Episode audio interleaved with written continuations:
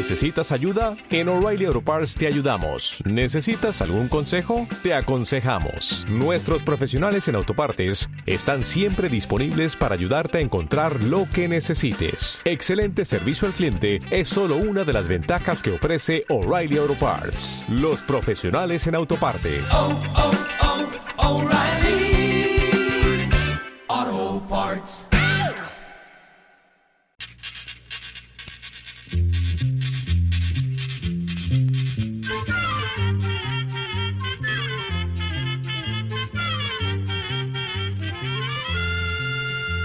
Para todo. Llegó la escuela. Llegó la escuela. Llegó por radio.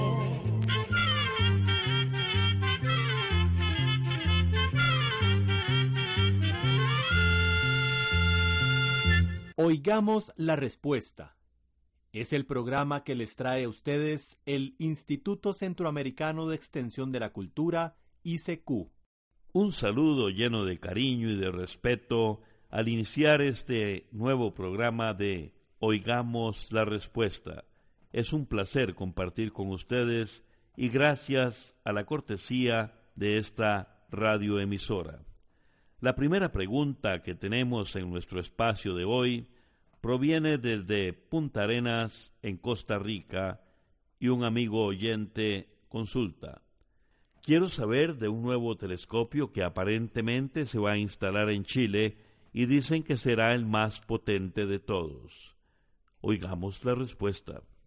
Efectivamente, ya comenzó a construirse en Chile el telescopio EELT, que son las siglas en inglés, de European Stanley Large Telescope, que quiere decir telescopio europeo extremadamente grande. El telescopio se construye a 3.000 metros de altura en el desierto de Atacama, en la parte más alta del Cerro Amazones. Parece que el telescopio se construye en ese lugar porque allí casi todas las noches del año son extraordinariamente despejadas algo que facilita la observación del espacio. Este nuevo telescopio será cinco veces más potente que los que existen en la actualidad. El espejo principal mide casi 40 metros y está dividido en unas 800 partes de metro y medio cada una. Se espera que el telescopio esté funcionando completamente en el año 2022. El enorme aparato tendrá capacidad para estudiar 37 mil millones de galaxias y cada día podrá guardar el equivalente a millones de fotografías digitales. Según dicen los científicos encargados de este proyecto, una de las metas que tienen será buscar otros planetas parecidos a la Tierra que estén fuera de nuestro sistema solar en los que podría haber vida.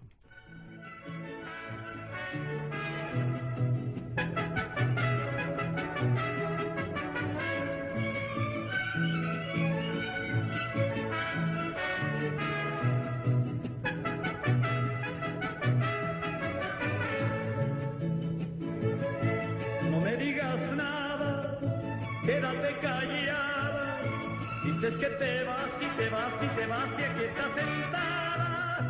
Ya me tienes harto con tantas palabras.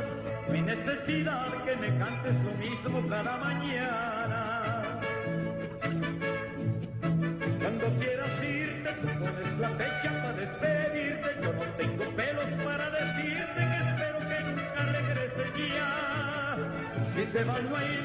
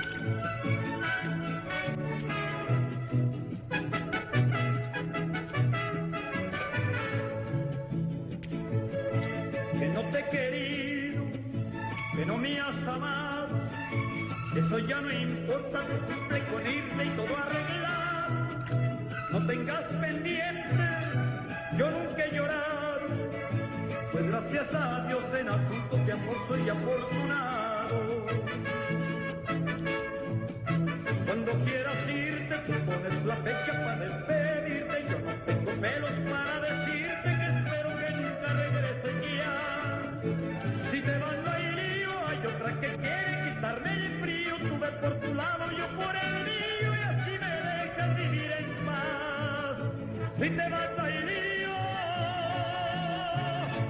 Todos los días, de lunes a sábado, usted puede sintonizar Oigamos la respuesta a través de los diferentes medios de comunicación. La siguiente pregunta proviene de el señor Harley Rojas Salazar. Nos escribe para consultarnos desde Punta Arenas, en Costa Rica. Don Harley nos dice, ¿en qué zonas del mundo las aguas subterráneas se están agotando? ¿Cuántos miles de millones de personas se estima que se verán en alto riesgo de quedarse sin ese preciado líquido en los próximos 50 años? Escuchemos la respuesta.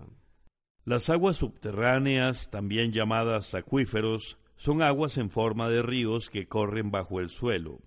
Otras veces el agua está quieta, formando enormes estanques a cientos de metros bajo el suelo. Se calcula que en el mundo hay alrededor de 10 millones y medio de kilómetros cúbicos de depósitos de agua subterránea o acuíferos. Estos depósitos o acuíferos son muy importantes, pues de ahí brotan manantiales y pozos que abastecen de agua potable a muchos pueblos. Sin embargo, según recientes investigaciones, se calcula que dentro de 30 años muchos depósitos de agua subterránea del mundo podrían llegar a agotarse. Esto se debe a que esas fuentes se han explotado demasiado, tanto para consumo humano como para la agricultura.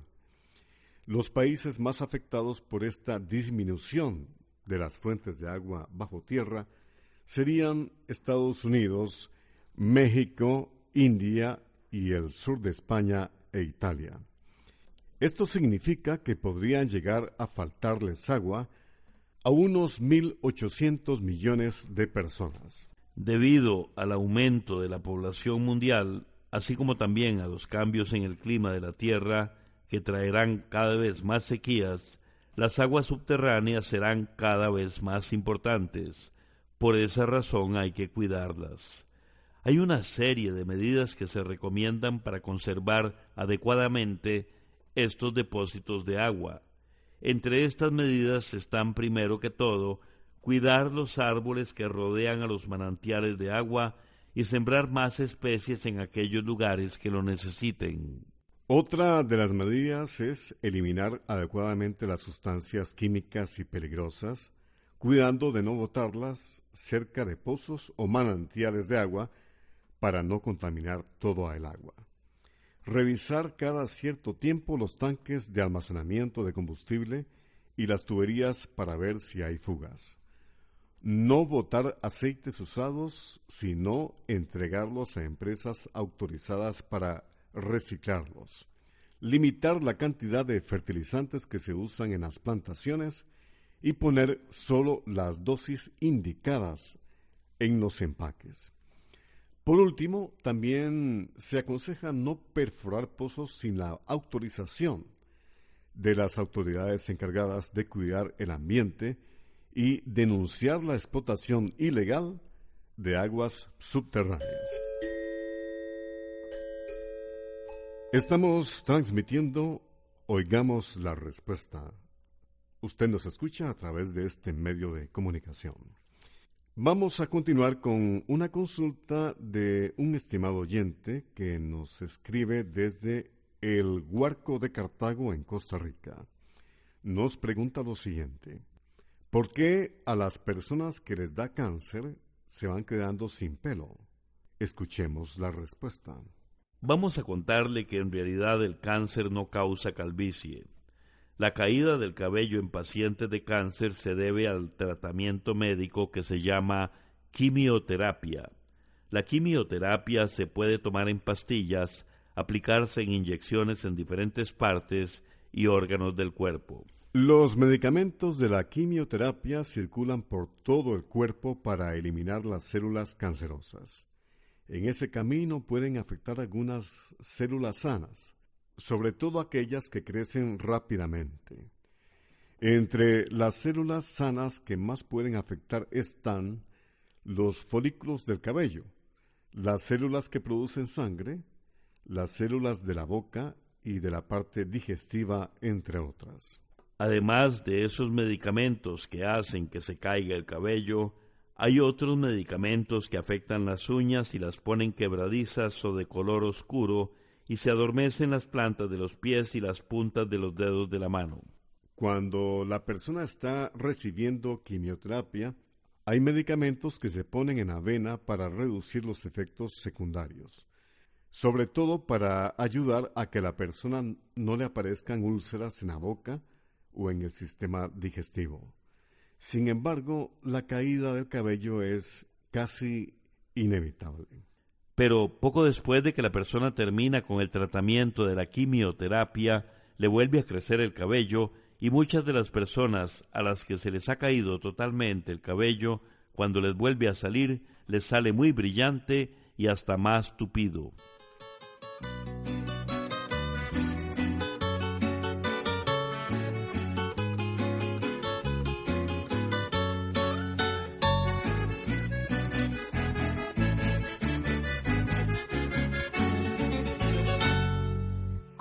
Después que juraste quererme por siempre me abriste una herida. No te imaginas la rabia y el odio que siento por ti, por tu vida. Me duele el tiempo perdido, tan mal invertido porque te quería. Nunca pensé que tú al final me engañarías. ¿Cómo tú fuiste capaz de darme una traición con mi mejor amiga? Te mereces siquiera que Dios te permita el aire que respiras. Por Dios no quiero verte. Adiós que tengan suerte. Antes de perdonarte, yo prefiero la muerte. Cínico, falso, embustero, ¿cómo te atreviste a dañarme la vida? Y repito que no te mereces siquiera el aire que respiras. Puedes largarte al infierno, ya no estás más en mi reino. Llama, no vuelvo a quererte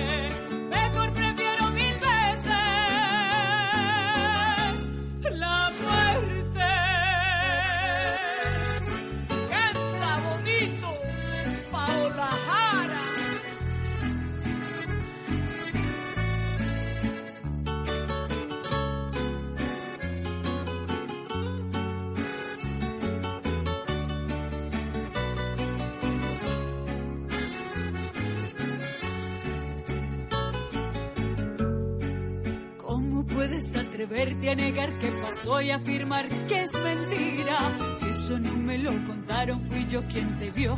Ya perdón no pidas, por Dios no quiero verte. Adiós que tengan suerte. Antes de perdonarte, yo prefiero la muerte.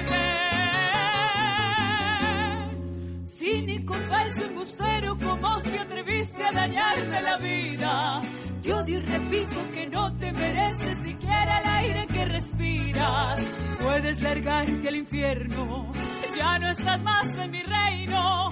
Llama, no vuelvo a quererte, mejor prefiero mil veces la muerte. Cínico, falso, embustero, como que atreviste a dañarme la vida. Odio y repito que no te mereces siquiera el aire que respiras puedes largarte al infierno. Ya no estás más en mi reino. Llama, no vuelvo a quererte. Mejor prefiero mil veces la muerte.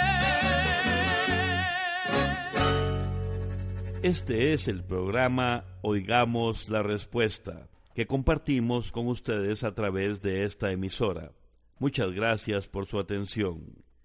Quisiera saber qué tipo de tradición seguían los griegos en cuanto a sus rituales funerarios, específicamente las estatuas que labraban en las tumbas. Esta es la consulta que nos envió un estimado oyente desde San José, Costa Rica. Oigamos la respuesta. Desde la antigüedad, diferentes pueblos practicaban rituales o ceremonias alrededor de la muerte. En la Grecia muy antigua, la muerte era vista como un mal y una desgracia y no un paso hacia otra vida feliz. Sin embargo, con el pasar del tiempo, la muerte llegó a ser objeto de grandes reflexiones, y muchos pensadores llegaron a pensar que la muerte era un reposo en la vida del mundo y un comienzo en la del más allá. Entonces, para pasar de la vida terrenal y llegar al otro mundo, había que preparar el viaje de una forma especial. Para eso era necesario realizar ceremonias o rituales alrededor de la persona que fallecía. Si la persona no era sepultada, se le estaba condenando a no poder descansar ni poder entrar en el Hades, que era el mundo de los muertos.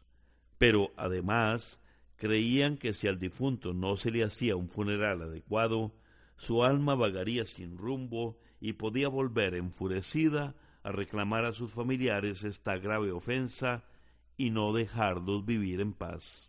Para los antiguos griegos era muy importante ser enterrados en su tierra natal, es decir, donde habían nacido. Es por eso que siempre se intentaba recuperar los cadáveres de los soldados muertos en batallas en tierras lejanas. Las ceremonias o ritos funerarios los debían hacer los parientes, especialmente los hijos, quienes estaban obligados a llevarlos a cabo y a pagar los gastos. El primer día de la muerte, las mujeres de la familia, muy allegadas al difunto, o las mujeres de más de 60 años de edad, eran las que preparaban el cuerpo. Lo bañaban, lo ungían o le aplicaban aceite, lo envolvían en un sudario o sábana blanca, pero le dejaban su cara al descubierto y lo adornaban con coronas, cintas y joyas. Se esparcía orégano debajo del cadáver, porque se creía que ahuyentaba los malos espíritus y además se encendían lámparas. Y en la boca del difunto se le ponía una moneda, que era la que le tenía que pagar al barquero, llamado Caronte, que era el que tenía que transportarlo desde la laguna Estigia al mundo de los muertos. Según las ceremonias griegas, esa laguna era la que separaba al mundo de los vivos del de los muertos. En cuanto a la tumba, siempre se ponía el nombre del difunto y alguna frase o epitafio sobre una lápida. Sobre la lápida o en otras se tallaban figuras humanas o del mismo difunto con escenas de la vida que él disfrutó. También podían poner algún monumento o estatua. Esto lo hacían para que los vivos lo recordaran, pues se creía que cuando el alma llegaba al mundo de los muertos, no regresaría jamás.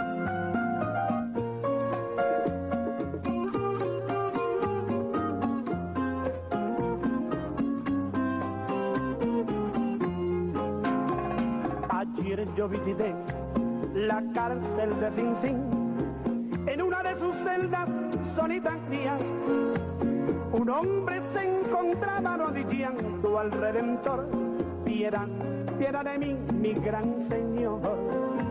Mas cuando me miró, a mí se abalanzó y con voz temblorosa y recordada, escucha triste hermano esta horrible confesión. Aquí yo condenado a muerte estoy. Yo tuve que matar a un ser que quise amar, aunque ahora estando muerta yo la quiero. Al verla con su amante a los dos, los maté por culpa de ese infame moriré. Minutos nada más me quedan ya para respirar. La silla lista está, la cámara también. A mi pobre viejita que desesperada está, entreguele este recuerdo de mí. Yo tuve que matar a un ser que quise amar, aunque ahora estando muerta yo la quiero. Al verla con su amante a los dos, los maté por culpa de ese infame.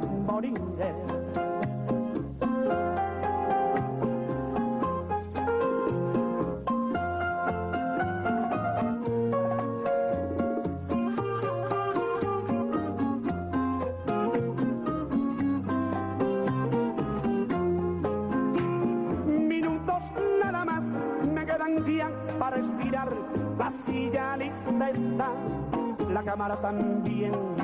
A mi pobre viejita, que desesperada está, entreguele este recuerdo de mí. Yo tuve que matar a un ser que quise amar, aunque ahora estando muerta yo la quiero. Al verla con su amante a los dos, los maté por culpa de ese infame moriré. Por culpa de ese infame moriré. Me gustaría ayudar a una joven de 24 años para que ella deje la drogadicción. Quisiera saber sobre métodos, clínicas o alternativas para poder guiarla. Me da mucha pena verla con ese problema y ella está dispuesta a que le ayuden. Oigamos la respuesta. Al igual que usted, muchas personas sienten una gran compasión por quienes han caído en las garras de las drogas, porque notan cómo se van deteriorando cada día más. Lamentablemente, la adicción a las drogas es una trampa en la que puede caer cualquier persona, sin importar si es pobre o rico, si ha estudiado o no tiene estudios, si es joven o entrado en años. En la mayoría de los casos las personas prueban las drogas por simple curiosidad, porque quieren saber qué se siente o como una manera de escapar de momento de problemas y responsabilidades. Pero esta simple curiosidad a menudo lleva a una adicción sobre todo en el caso de consumir sustancias como la cocaína, el crack o el alcohol. Y el adicto se va haciendo cada vez más dependiente del consumo de estas sustancias que por un corto momento lo hacen sentir mejor. Pero, ¿qué va?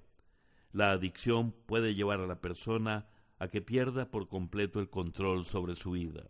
No es de extrañar que pierda su trabajo, su dinero, sus pertenencias, la familia y amigos. Además, el consumo prolongado de la droga va mermando las facultades de la mente, porque altera las células del cerebro.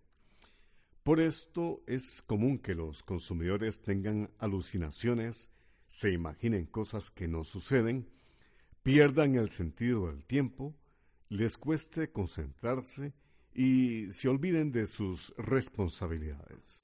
Las personas adictas se acostumbran tanto a la sustancia que consumen que se ponen ansiosas cuando ya no sienten los efectos de la droga y solamente piensan en conseguir más, aunque para eso tengan que robar muchas veces a su misma familia o a sus amigos. Quienes han caído en las drogas pierden por completo el interés por el trabajo o los estudios y empiezan a sentirse deprimidos y cada vez se les hace más difícil relacionarse con los demás.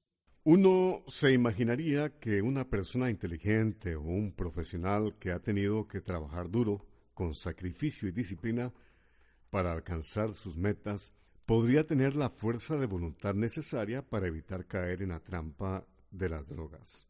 Sin embargo, esto no siempre ocurre así. Pues, como le decimos, la adicción es una enfermedad que no hace distinción de personas. Nos parece muy importante hablar sobre el problema de las drogas para que todas las personas, especialmente los jóvenes, tengan muy claro lo peligrosas que las drogas son. Con la droga no se puede coquetear. De allí que el mejor consejo que le podemos dar a alguien que tiene esa curiosidad por probar una droga es que ni siquiera se aproxime a actividades o a personas que puedan hacerla caer en las garras de este terrible mal. Lamentablemente muchas veces es muy poco lo que se puede hacer por ayudar a un adicto, a no ser que él mismo esté dispuesto a buscar ayuda. En el caso de esta muchacha que usted nos comenta que si quiere salir de la adicción, lo que usted puede hacer es apoyarla para que dé los primeros pasos hacia la recuperación.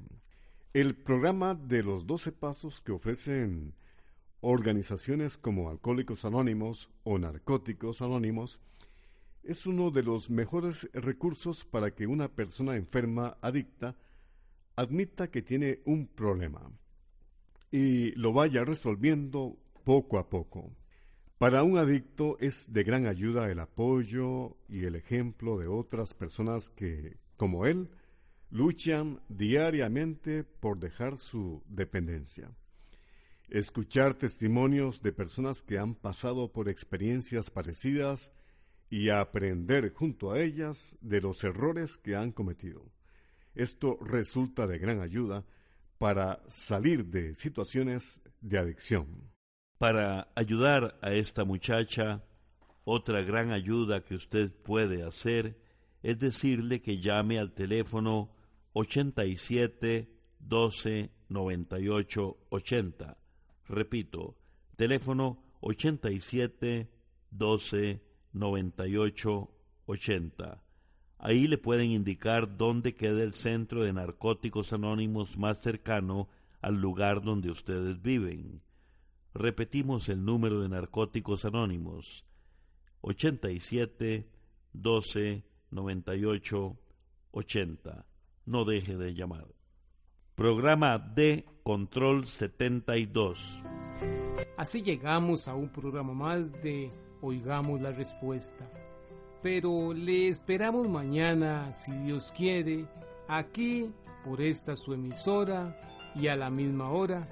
Mándenos sus preguntas al apartado 2948-1000 San José, Costa Rica.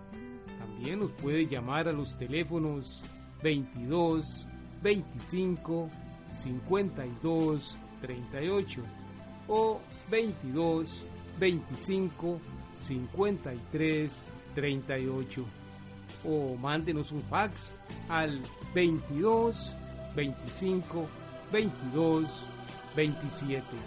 También le damos el correo electrónico isq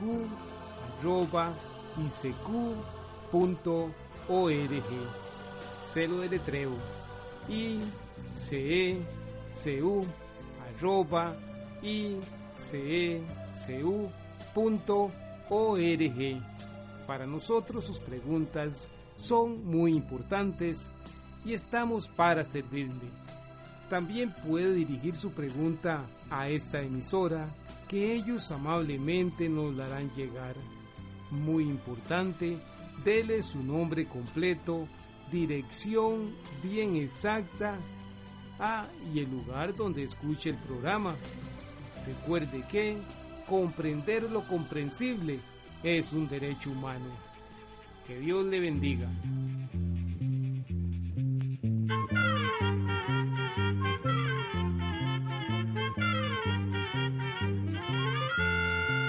Llegó el momento de despedirnos. Se va a la escuela, cantando